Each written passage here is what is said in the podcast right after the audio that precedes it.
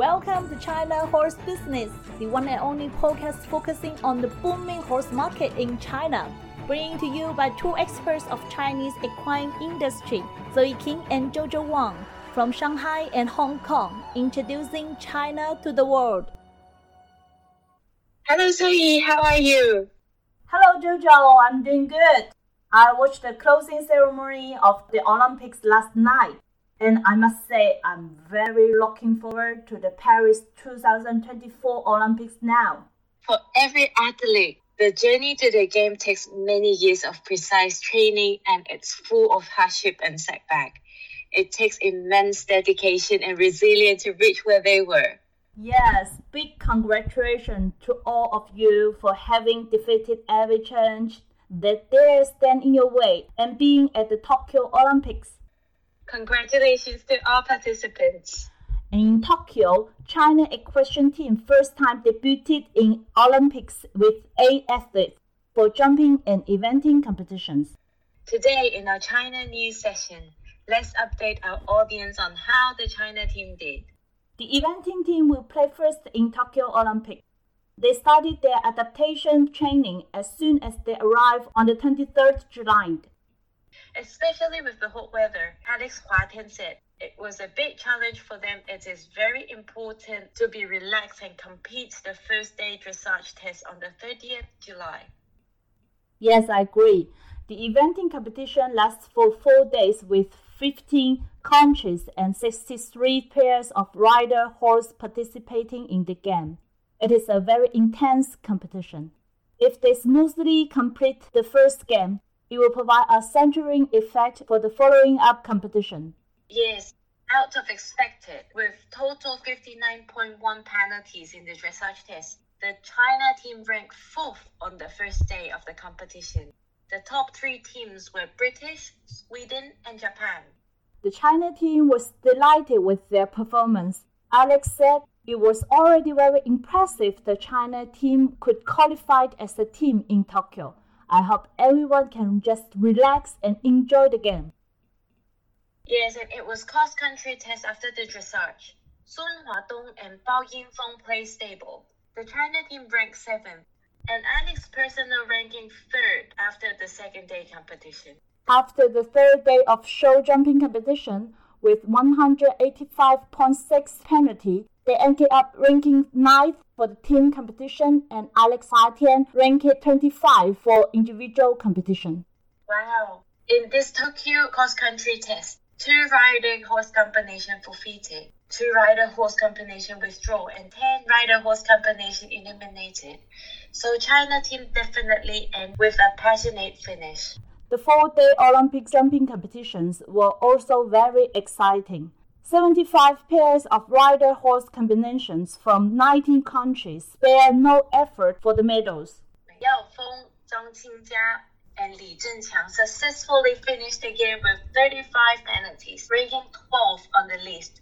Although it was a regret not being able to enter the finals, they compose the history of the China equestrian. Agree. Li Zhenqiang said it was very different this time. China was the host in 2008 Beijing Olympics. We automatically got the ticket for the competition. But this time, we need not only to qualify for the MER, at the same time, we still need to qualify for the national team. There are only two teams slots in the Asian Pacific region, plus Australia and New Zealand were very strong teams. It was really a hard battle. However, we did it and the meaning is very different this time. It's especially Li Zhenqiang just did his surgery before the Olympics, right? What a warrior! I believe it is the rider spirit. By the way, if you want to know more about Li Zhenqiang, you can listen to our episode 4, where we introduced him in our China news section. On the other hand, the Paralympic teams already started quarantine ahead of the journey to Tokyo. Please stay with China Horse Business to stay up with the most updated news in the China horse industry. Right, stay tuned. Hey Zoe, have you been to Qingdao before? Yes, indeed. I love Qingdao. It is a very famous coastal city in China. Many people choose to visit Qingdao in summer times because they have very, very nice weather and beach. Nice. Can you tell our audience a little more about the city? My pleasure. Qingdao is located on the east side of China. It has a population of 10 million. If you are planning to visit Qingdao, you must remember to try their famous Qingdao beer and seafood. Right. Today in China Club session, let's introduce Qingdao Phoenix Equestrian Club to our audience. Yes, the Qingdao Phoenix Equestrian Club was founded in 2006 it was the first equestrian club registered in the Qingdao Sports Bureau. So, so what kind of facility do they have? The owner of the club is a fan of Western cowboy, and I always see him just like a cowboy. I think this is why he built a Western bar which can entertain around 60 people. The club also has two outdoor arenas, a gym, and they also have a clubhouse where the riders can relax after riding. The club has around 50 school horses, including thoroughbreds, Arabians, the local breds, some half-breds, and of course, some quarter horse for the cowboys. It is also Shandong Province Modern Pentathlon Equestrian Training Base. Moreover, it is Qingdao Agriculture University Research and, and Practical Training Base. Oh, it's summertime now. I think I should fly to Qingdao to enjoy some beers and riding around the beach now. Wait, wait, Yi, let's finish our today's China story section. Hello, Anna. How's everything going? Hello, guys. Thank you so much. I'm fine. Hope you're also fine. Great to have you here. You have many, many years experience in China.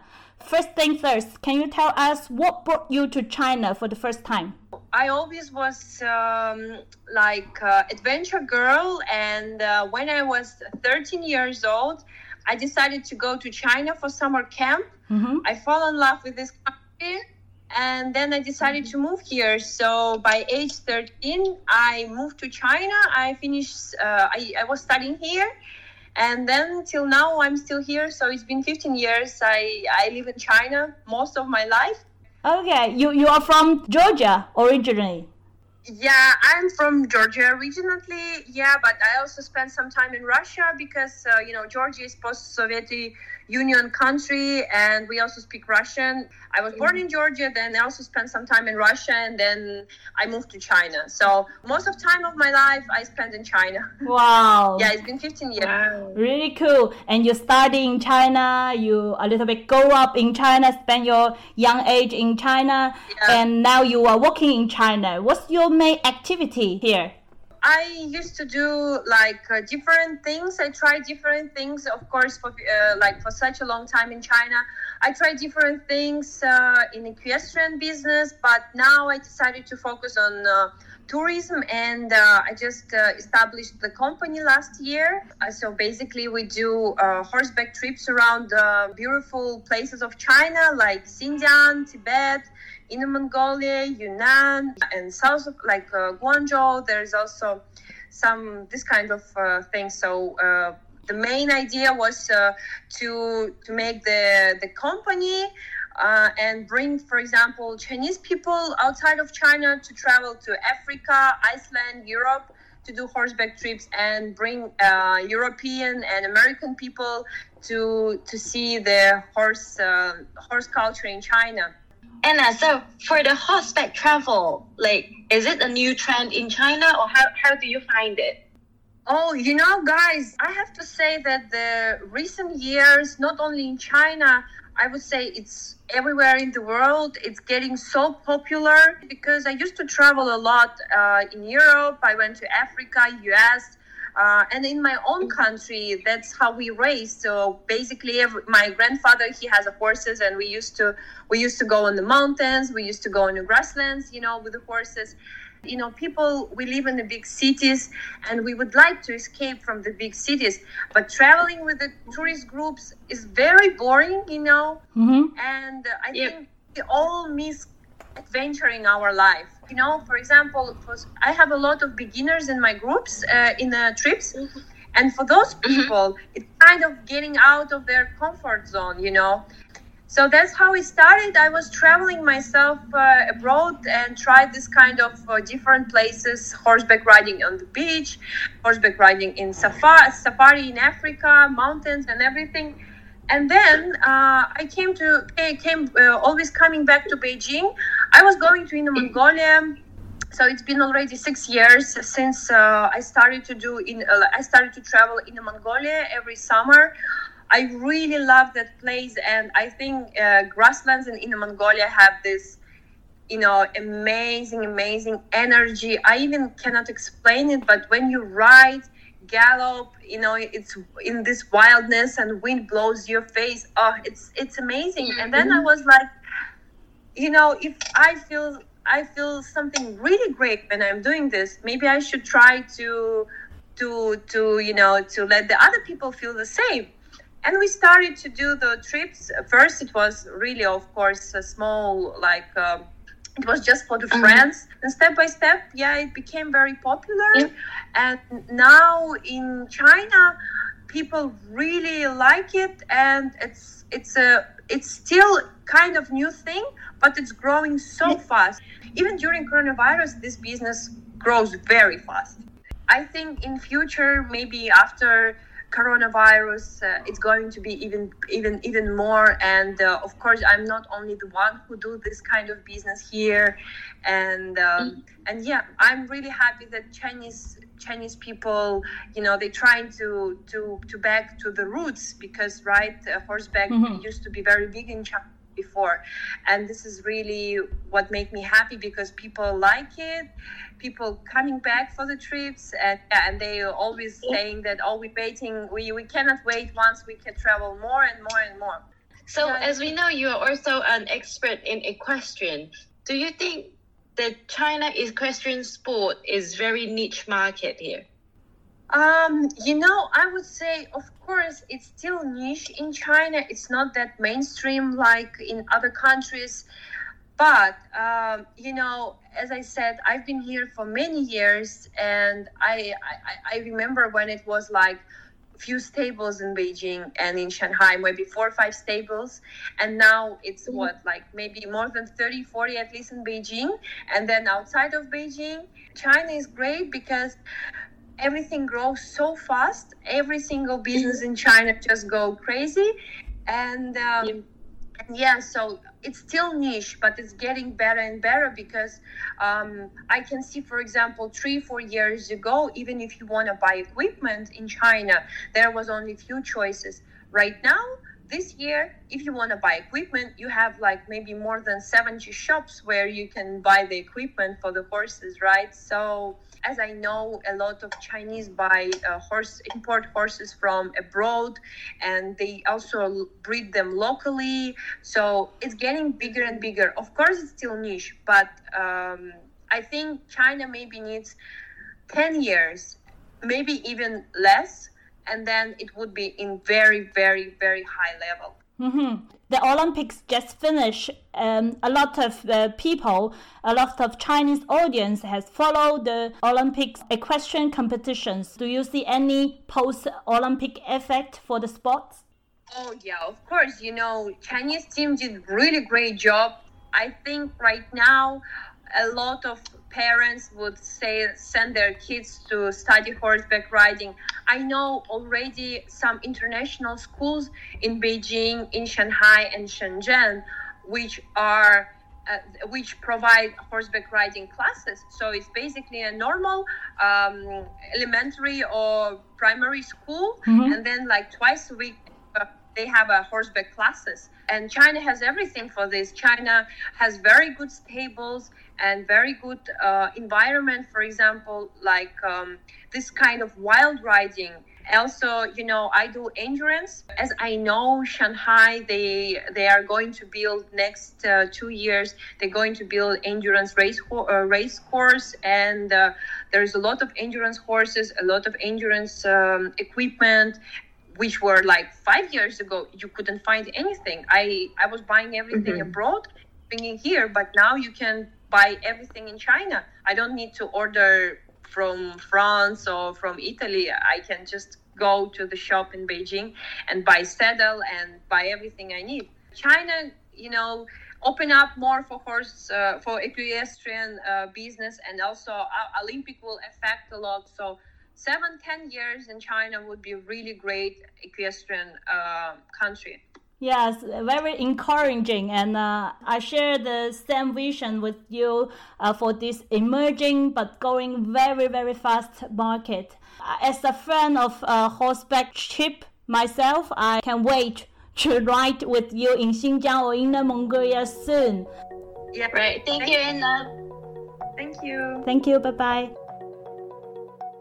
China Horse Business will continue to bring you the most up to date topics from the China horse industry. And from 6th of September, the first Monday of September, we will start our China Horse Business Live. This is a monthly webinar where you can meet different professional and industry decision makers in China. If you are interested in attending the live or making a speech in the session, please don't hesitate to get in touch with us on contact at wonder-horse.com. Right, that's all we have for today. We will see you next week. I hope you have a good week. Bye. Bye. This podcast is co-hosted by Zoe King and Jojo Wang, powered by Wonder Horse, a business solution provider focusing on Chinese equine market and a bespoke equine community in China. In addition to this weekly podcast, we launch a monthly webinar called China Horse Business Live. The objective is to connect international stakeholder with Chinese decision maker. Four to five speakers will introduce their activity, products, surveys, and any other topics related to the equine industry within 10 minutes in English. This webinar is open to all Chinese audience, especially targeting equestrian clubs owner, professionals, rider, officials, and suppliers. This is a perfect opportunity for you to introduce your brand, products, and services to real Chinese audience and interact with them. You may find your partner, distributor, or clients in these webinars. If you are interested in making a speech in the webinar, please subscribe to our annual package, Business Pass, which will allow you to speak once per semester in the webinar, along with many other premium benefits.